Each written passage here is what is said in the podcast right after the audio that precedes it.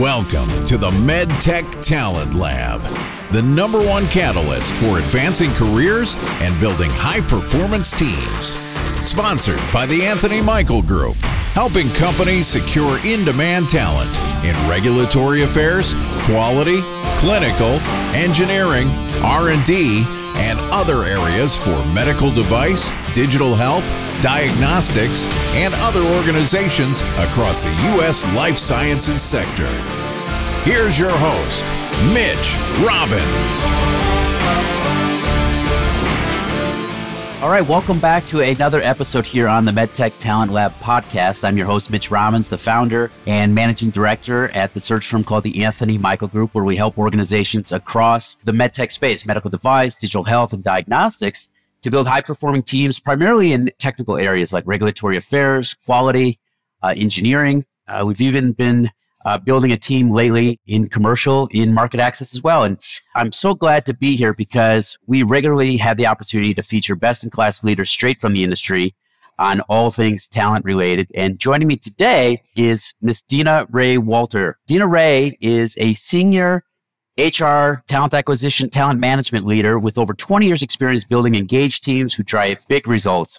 She's had the opportunity to work across many sectors of healthcare, including pharma for companies like Sunovion Pharmaceuticals, MedTech with companies the likes of Insulet, payers like Blue Cross Blue Shield, and even in the employee wellness space for a company called Provant Health. Uh, today, she serves as the vice president of talent management for an organization called Cynosure. And Cynosure is a company that creates energy based aesthetic and medical treatment systems. The company develops and manufactures a diverse range of leading treatment applications for hair removal, skin revitalization, scar reduction, gynecological health, body contouring, and a variety of other aspects of skin care. So, DenaRae, thanks so much for being here. How are you? Thank you, Mitch. I am really great. I'm excited to be here today. And yeah. thank you so much for that introduction. Absolutely. Well, I'm honored that you have taken the time to be here with us. We're going to talk about a pretty hot topic, and that is at a, a very high level culture. And uh, I think you would be hard pressed to disagree with me that it's such a buzz phrase. When somebody says culture, to me, I'm like, what are you talking about? Because culture really, it means something different to everybody. And I'm so glad that you're here for this topic because I know you have a, a ton of experience really building cultures for organizations coming in and making huge transformations. And we're going to get into some of that uh, with you here today. But before we jump in uh, to that piece, I want to ask you, what is your definition of culture? Yeah, culture. It's I love that you said that this is something that, you know, everybody has a different definition for because it's really true. And if you Google Google culture, you'll get like it's like Googling leadership. There's going to be thousands and thousands of entries in culture. Um, when I think about culture, and I'm sure there are people who have done a lot more research on this than me, that I think I'm a little bit of a culture nerd. I enjoy reading about it. And when I, I think about culture, I guess I think about it in incredibly simple terms. Um, I think about it as a, as a way of life. It's usually a way of life for a group of people, right? So culture is one of those really amorphous topics. I almost liken it to, you know, the air that you breathe. It's hard to describe. Um, you know when you're without it, right? Um, but if somebody says to you, you know, describe the air that you're breathing right now, it's really hard to do that because it's so integrated. Describe breathing for me um, it's so integrated into everything that you do on a daily basis. And that's how I think of culture. I think of it as um, kind of the way of life. I think of it as something that has a lot of staying power um, and something that you unknowingly, you know, transition from person to person around you. So it may be rather simplistic. I'm sure there are fancier ways to think about it and say it, but um, that's really how I think of it when I'm doing my work or talking about culture to other people. Yeah, it's interesting. I've never heard that comparison about, hey, think about the air that you breathe, right? You know, I think so many out there feel like culture is, you know, perhaps human resource, which I don't even like the word resources anymore. I think it's, I like to say human capital, right? Mm-hmm. Human, uh, because you guys have so much more responsibility within talent management, human resources. But I think a lot of people feel like, oh, that, you know, that's part of HR's job is to kind of to help define uh, our company culture. What, who do you think should own culture within a company? Oh, that's that's a tough question and and very well debated, as you well know, Mitch. You know, it's traditionally it's thought of as the work of HR, right? And this is this is the job that HR does, and it's not entirely wrong, right? I mean, HR is concerned with culture. We do a lot of things to build culture and to support culture and to um, create certain cultures in our organization. But, you know, I guess culture isn't just an HR challenge, it's a business challenge. And there's a lot of famous work around the fact that culture can undermine amazing, you know, business strategies. And so, you know, when you think about culture, if you're going to take it truly seriously, um, culture is owned by everybody in the organization um, but especially leaders, right? Um, senior leaders, anybody who's in a leadership position, um, they have such a responsibility to shape and align. And it, as again, it's back to the air that you breathe, right? It's decisions on a daily basis. Who do we hire? Who do we let into this organization? That shows culture. You know, yeah. who do we recognize in our organization and what do we recognize them for? That's culture. Where do we spend our money? That's culture. So again, back to the air we breathe, it's just this natural thing that happens. Um, and you know what always concerns us as an HR people is you know are we creating an environment where everybody can breathe a healthy air mm-hmm. culture? You know, and um, so I don't think any of us are off the hook. I think every single one of us, from you know a brand new employee who's been there one week to senior leaders and CEOs, I don't think any of us are free from uh, being culture builders and having a responsibility. Um, when it's a scenario where culture is owned by HR, what you usually see is a really poor example of great culture. Yeah, I love that. And I think right, especially right now, I, I feel like there's so much contradiction or hypocrisy out there where companies are saying, hey, we stand for culture. They've got these great mission or vision statements on their website. And then you find out what really is going on in the company. And a good example right now is how they're treating layoffs. And, and if you look, all you got to do is go on social media and hear from some of the employees about like, hey, is this really what our company stands for and how you're handling the layoffs? And, and so I think it's such a dangerous line to walk about how you preach that we're all about culture but then not necessarily carry it out in your day to day actions. I mentioned at the beginning of the conversation, you've got a lot of experience across multiple organizations coming in and making transformations, building, you know, what you see to be an effective culture with the help of obviously your teammates and colleagues. What's tell us about some of the wins. What worked really well in the past? Some of the things that maybe you can call out from your experience. Yeah. So, first of all, um, I would love to tell you that um, I've had all wins in the culture category, but that would be a huge that would be a huge misrepresentation because one thing that I've really learned from going to organization to organization is that there is no secret formula. There is no add A plus B equals great C, right? And so when I'm thinking about wins, uh, and the wins that I've had in my career with culture, it really has been about finally connecting in to the heart and soul of the organization and what that makes that organization unique, what makes those people resonate. And those are the times that I've had wins. And, and conversely, I've had losses when I wasn't plugged in well uh, to that culture and uh, was really trying to do what I felt was best in class because it was best in class according to everything that I'd read and seen and talked to, but it just didn't work. So I will give an example of a win, you know, when so many people started to say, wait a minute, uh, diversity, equity, inclusion. Uh, needs to be something that's part of our organization. I was completely on board with that. And this was before coming to Cynosure, but I, I, mean, I felt that in in every you know every fiber of my being that this is something that we need. Um, and then I, I took it to the organization that I was with, and I'm on fire, and I'm excited, and I'm passionate, and they just kind of looked at me, kind of funny, and I thought, like, wow, and I must not be selling this well. I must not be presenting my idea in a way that really is resonating with them. Let me try again, right? Let me go back, reconfigure my beautiful PowerPoint deck, right? And go back and try to sell this culture idea again with DEI. And um, again, nothing. When I finally realized that in order to influence, I had to start getting executive team members and other leaders to start telling their stories because it was the stories of their people. So, what was happening in my organization, and it turned out to be a huge win, but it took me a while to get there. What was happening in this organization is they were having a hard time looking around at their colleagues and thinking that any of their colleagues had been touched by any of these awful circumstances. Um, you know, they view them as a colleague. And once they started hearing from other people in the organization of, no, this has happened to me, it touched that cultural nerve. that these things are not things that are going on out there. These are things that are going on in here. This is happening now. And that was when the fire got lit. And that was when we saw amazing progress in how we viewed, you know, inclusion in our organization, how we approached inclusion. And to this date, that organization has the most robust DEI programs and the most engaged group of people. I received an email one day of uh, a pride flag flying over the corporate headquarters of my organization of this my organization that I used to work for. And the email said to me, "Today, for the first time, we flew the pride flag over our corporate headquarters. And I know you aren't here anymore, but thank you for this." Wow. like, yeah. wow. You, I mean, wow. like that moment. I even thinking about it now. I'm like, yeah. You know, trying not to, but that's culture. And that's when you have it right. Is that flag is flying over your corporate headquarters.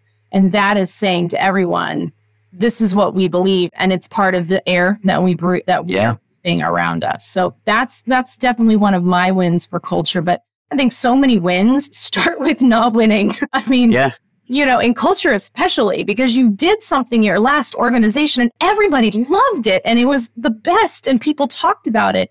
And then you go to your next organization and you're like, I'm going to replicate that. We've all done this, right? Every HR professional out there has done this.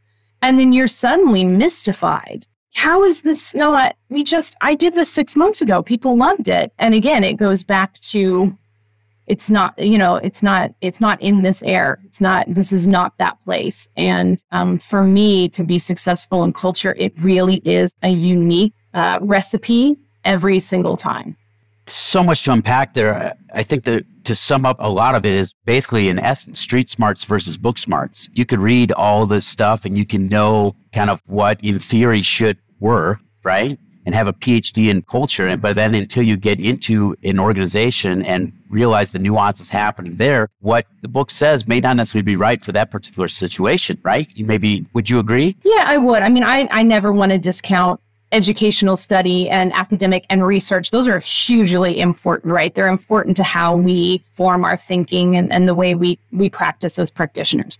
However, it can never stop with what you read in the book, right? It's got to be all about trial and it's got to be about feedback and it's got to be about, you know, what's resonating and really being aware. And you can't stop at the research, right? You have to then take it to the next level and really apply it in a way that, you know, people are interacting with it and they're they're the ones that are going to tell you if it's working or not right? It's not ever going to be a book that tells you that this is working. The other thing that i took from there too is you know corporate culture is one thing but it's i think corporate culture should be corporate culture is built upon what are you doing to humanize the organization and pay attention to the people who are comprising the corporate entity, which then in turn should build your corporate culture. Thoughts on that? Yeah, I love this actually because, you know, there's been a lot of studies and research that talks about how important mission is to an organization, right? And how a lot of people, especially our younger workers coming up, really, really want to work for organizations that have purpose and have mission, right? They want to feel like they're doing something good. And I'm I'm no different. I, I have really seen the purpose in the organizations that I work for. My current organization, Cynosure, incredibly purpose driven. Uh, you know, really embodying that idea that when people feel good about themselves, that their inner beauty, you know, their inner energy can come out. However, I have seen in mission driven organizations how people lose the people on the way to the mission. So I, I always keep in mind, and I say this to people let's not forget the people on the way to the mission because it can almost be um, a mania. A mission can almost be a mania. A purpose can almost be a mania by which anything is okay because we're serving the greater good. We're doing good in our humanity, right? And that's such an interesting uh, mix of we're doing good, we have purpose, but in doing so, we're overextending our employees to do good in this world. And you see that a lot. I think you're seeing that a lot, maybe even more so during the pi- pandemic when people, you know, started working at home much more regularly or hybrid um, and had more trouble, you know, creating and defining those boundaries. Um, so I think the humanity of it can never be lost. And it's been interesting to me in my career some of the big best in practice programs that you launch with fanfare and speeches and everything, they don't have the same impact as the small day to day humanities and kindnesses that we can do for each other and in the way that that can build culture in an organization. And in fact, in my my current organization, Cynosure, this has been a huge learning point for me. I came in last year with the maximum cheerleader level enthusiasm that you could ever see in a person come in. I was excited to join this organization. They have been transformation. They still are transforming, and it was an exciting challenge and a journey. And to, oh yeah, yeah. One second. Oh, yeah, stop, go. One second. No, no, you're you're good. But uh, before we get, I want to hear about this story. But I also want to set the stage as far as what Cynosure has been through over mm-hmm. the last couple of years. Yep. And before we do that, so you came directly from Insulet to Cynosure, yes. right? Yeah. And I know you had great success there, and then you came to Cynosure. Would you take us back to 2019? Because there's been some impactful events that have happened to the organization, Cynosure, over the last couple of years that I think are really important for the audience to know. And then, if you could bring us into last year where you came on board and then we'll go from there if that's okay. Absolutely. And and keep in mind that I am, you know, I am not a an employee who's been around forever, so I don't know all the ins and outs, but I will tell you the Cynosure has been around for around 30 years. In fact, they just celebrated their 30th anniversary last year. And they were a standalone company and very doing incredible work, very innovative. Uh, publicly traded. And then in 2017, Cynosure was purchased by another amazing company, Hologic. And that was really exciting for Cynosure to become part of the Hologic portfolio. And no, no dings against Hologic. They are an amazing company doing amazing things. But the Cynosure Hologic partnership, it just wasn't a natural fit. It wasn't a great fit. And, you know, I think uh, everyone realized that pretty soon. And in 2019, Cynosure was purchased by a wonderful private equity firm. We call it CD&R. I think it's Clayton Dubilier and Rice. I hope I got that right. it's terrible, but you know, you start using acronyms and you forget the words. Uh, so CD&R purchased Cynosure in 2019.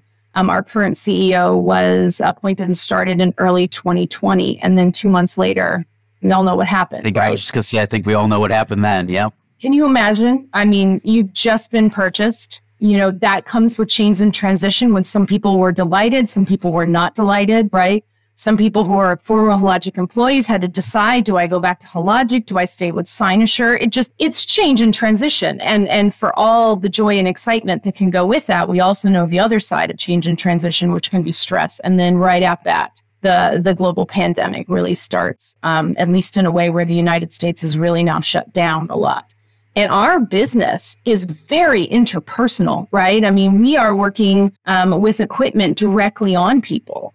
And yet, med spas and dermatology offices and eye doctors and all the places that use our products, they're now, you know, not even able to see patients. So it was a time of great, you know, uncertainty and turbulence. But CD&R was forming this executive team with amazing optimism and care about Cynosure and really starting to hire talent into the organization to join an already talented group of innovators and experienced salespeople. But you know what? Talk about timing. It was a bit of a roller coaster ride. I joined last year uh, with our new CHRO. Uh, I joined about a month after her, uh, but she, her enthusiasm about the future of Cynosure. Her name is Kelly Teal-Guess. Um, and I, I like to put her on here because she's an amazing CHRO and a wonderful leader to me. And I was excited about working with her. I was excited about working with this organization that was going to do great things. And that, to go back to my original statement, is how I entered this organization with cheerleader level energy.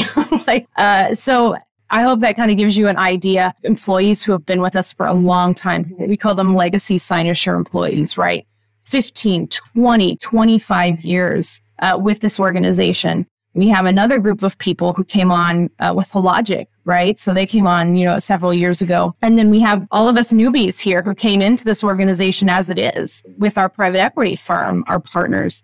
And uh, so you want to talk about a culture mash up, right? You know, you've got former Cynosure people and the way that that Cynosure did things you have Hologic and the way that they did, Hologic did things. And now you have new Cynosure, all these new employees coming in from different organizations, bringing their, you know, mashup of cultures as well. So, you know, it, it became really clear to us that like, wow, we don't have a Cynosure culture yet. We are, we are a many, we're old Cynosure. like a melting pot. Yeah. A little bit of Hologic, right? So we're like a yeah. stew. We're a culture stew.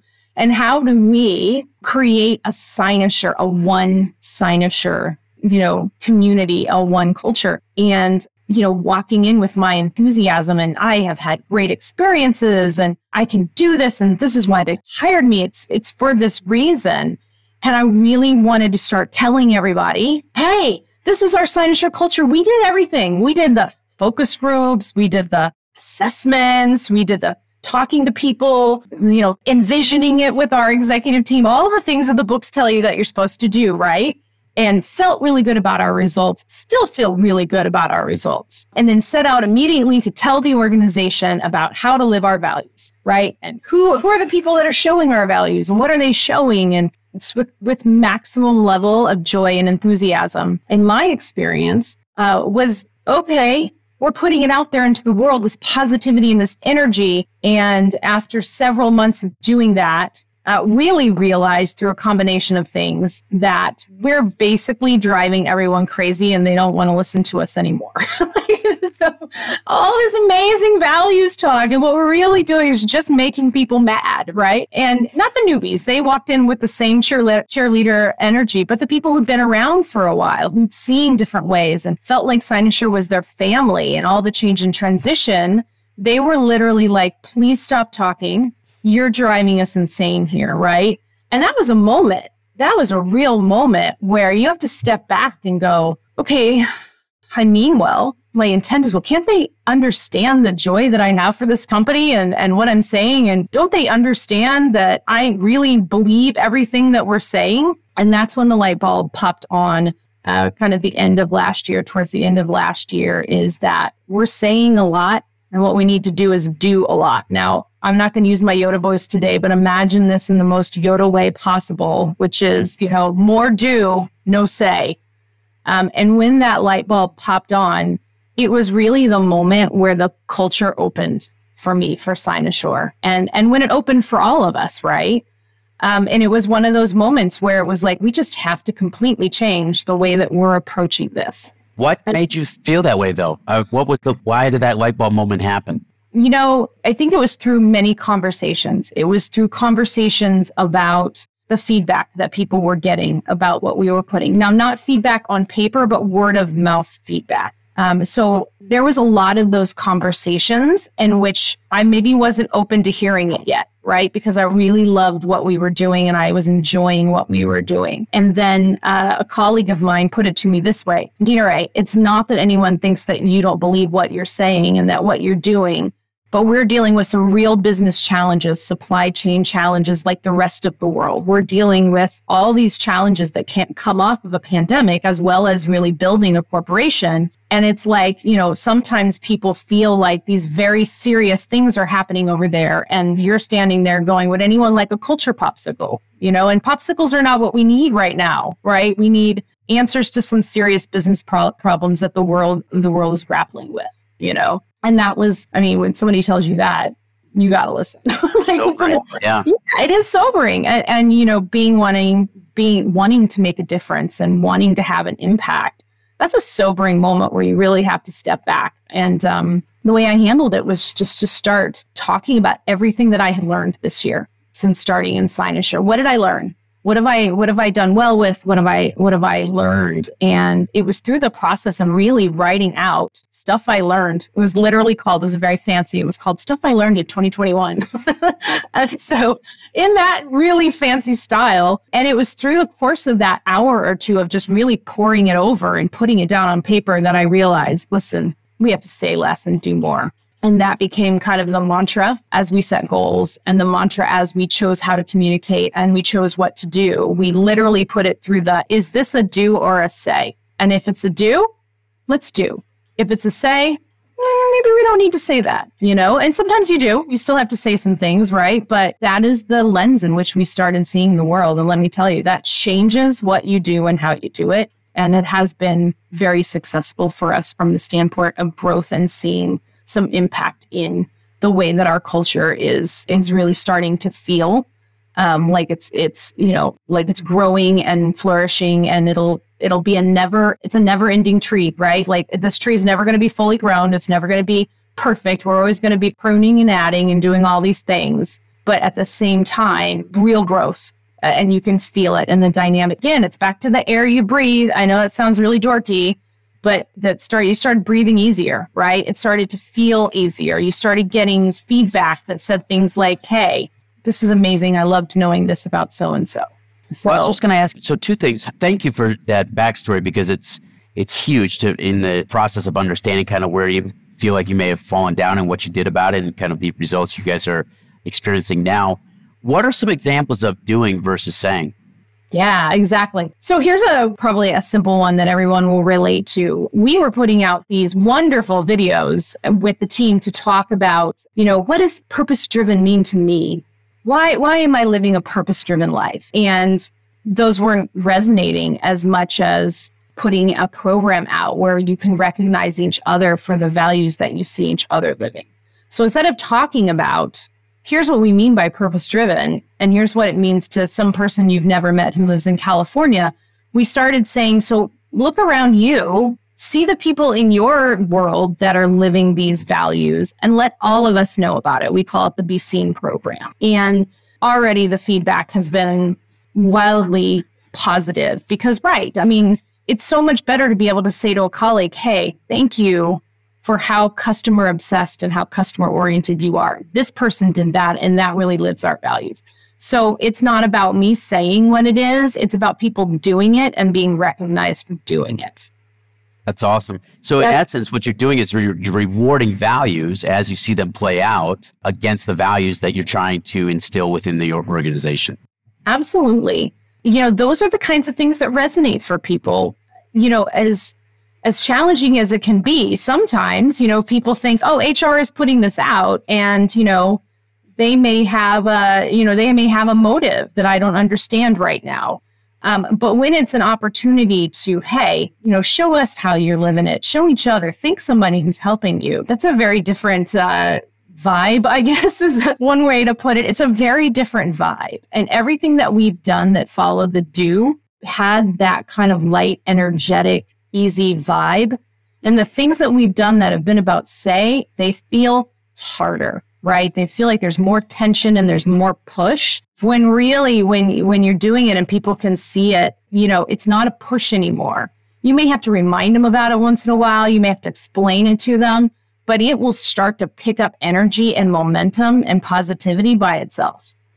That's awesome. The second part to what I wanted to ask, and you kind of just answered part of it now, as far as hey, the part of the doing is, you know, demonstrating examples of how we want to reward values and and uh, spotlight people, and that goes uh, against continuing to reinforce the culture that we're trying to build. But you mentioned, hey, we're really starting to see some great results and stuff. How are you measuring working towards the progress of working towards the culture that you're trying to build outside of you know some of these uh, pieces you just mentioned? Yeah, Ah, the old measurement story, right? So, measurement is one of the hardest things. And again, culture, because it has so many tangible and intangible aspects, is a very hard thing to measure. Um, I am always interested in hear what other people are doing. We continue to uh, find great value in engagement surveys. It's interesting, engagement surveys go in fashion, out of fashion, and back into fashion again. Um, so I know there's a lot of debate and dialogue around whether engagement surveys are really useful and helpful. But at the end of the day, um, we have learned so much that we have acted on in engagement surveys. Um, and I think there's the key there. Uh, the measurement and, and the metric is fabulous, but if you don't do anything about it, people get really tired of you asking them, right? If yep. you don't ask a question, you're not willing to take action on, right? So we continue to find a lot of value in engagement surveys and having that kind of um, dialogue with our with our employees. Um, we have seen even in a time where you know there's a lot of business transformation going on our organization we have seen a, a marked increase in participation of the events that we are putting on. We also recently re- uh, launched a program called be well. That was be seen. This was be well. And this is really all around engagement in our organization and wellness And, you know, we are on a monthly basis trying to tap into what our employees are telling us that they have concerns about, you know, around stress management. Um, we're doing the August is financial wellness. We just had 60 people show up uh, yesterday for a, a, seminar about investing for women and how do you invest. Um, so we're really trying to look at it very holistically. But I think one of the things that you can definitely see is participation in everything moves up, right? People start showing up. Um, we have uh, uh, increased participation in our ERGs. People are showing up to participate for that. People are reaching out to us much, much more and saying, you know, really, really talking about like, hey, we really appreciated that. Hey, we like this. We're using our recognition program. And again, it goes back to now not what are people saying, but what are they doing? So the do yeah. principle works on the opposite end, not just what we put out there, but what we're getting back. So we don't have to hear them say platitudes about like, oh, that was really special. We're watching them do these things with us. And that's how we know, right? That's how we know. Plus, we're always going to reta- uh, look at retention. We're always going to look at turnover. We're always going to look at exit interview data and find out why are people leaving us and what can we do about that. You know, was it a matter of us not engaging them? Was it a matter of us not having a culture um, of inclusivity, a culture of purpose? So uh, there's a lot that goes into that. I know I could probably talk for a full hour about that, and that would get really boring for for your listeners. No, it kind of gives you an idea that I think you just have to go at it in different ways, right? You have yeah. to look at it from all different categories. What does the data say? But what are people doing? And does that doing telling you that what you're doing is the right thing? No, it's awesome. I mean, to sum it up, is it's do, not say. And uh, the feedback that you do have or the data that you do have, make decisions and execute against what the data is telling you. And yep. if you don't, it's what's the point of having the data in the first place? And you guys are a, a wonderful example of, hey, what are the benefits of actually listening to what your employees are telling you? What are we going to do about that? Right. Yeah. And so kudos to you guys. I want to, I can't thank you enough for being here. I want to wrap up by asking you a question about remote, hybrid, in-person situation, your opinions and kind of what Cynosure is doing right now. With regards to the majority of your workforce is how are you guys set up? What are your uh, philosophies on it? How are employees working these days? Yeah. So um, I can't take credit for this idea, but uh, I'm still going to talk about it because I really like it. And, and we call it the Work Where You Are program. So we have not tried to tell people where to work. If they want to work from home and their job allows that, work from home. If they want to do a hybrid model, they want to go into the one of our one of our offices a couple days a week, do that, right? I mean, there are some jobs that, right, have to be at the office. If you're working a manufacturing line, you can't do that virtually. But, you know, we really, really believe that we have a talented um, group of people that work for us. Uh, we also really believe in their integrity.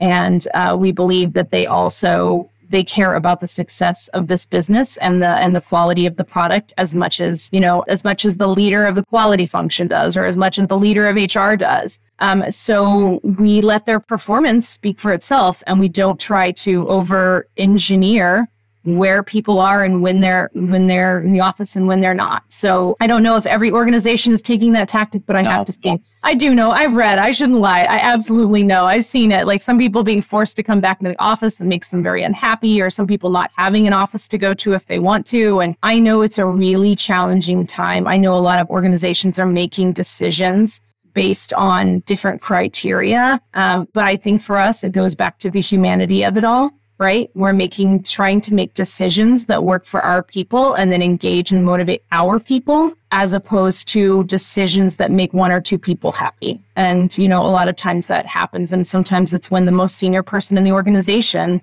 wants it a certain way, but you know, it's, it's a different world now and you gotta, gotta live where we are, not live where we were. So, um, that's how we're, and I, I think it was the right decision.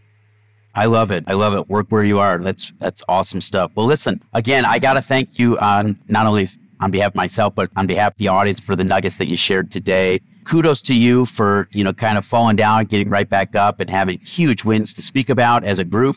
And I uh, wish you guys nothing but future success, success to come. If it's okay with you, within the show notes, we'll put a link to your LinkedIn profile as well as a link to Cynosure for those who are interested in learning more about the organization. And if you're okay with it, anyone who perhaps wants to reach out with questions, if that's all right. That would be wonderful. Absolutely. We're really proud of Cynosure and where it's going. So if you want to join an amazing team who's got a great transformation going on here, um, it's it's a great place to be. And thank you, Mitch, for inviting me to do this today. I think you guys can tell that I love talking about culture. So um, big time. I kind of culture nerd out a little bit, and it was fun to do that with you today.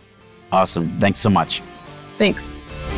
Thanks for listening to the MedTech Talent Lab podcast. For more content rich episodes, log on to theanthonymichaelgroup.com or subscribe to the show on your favorite podcast platform.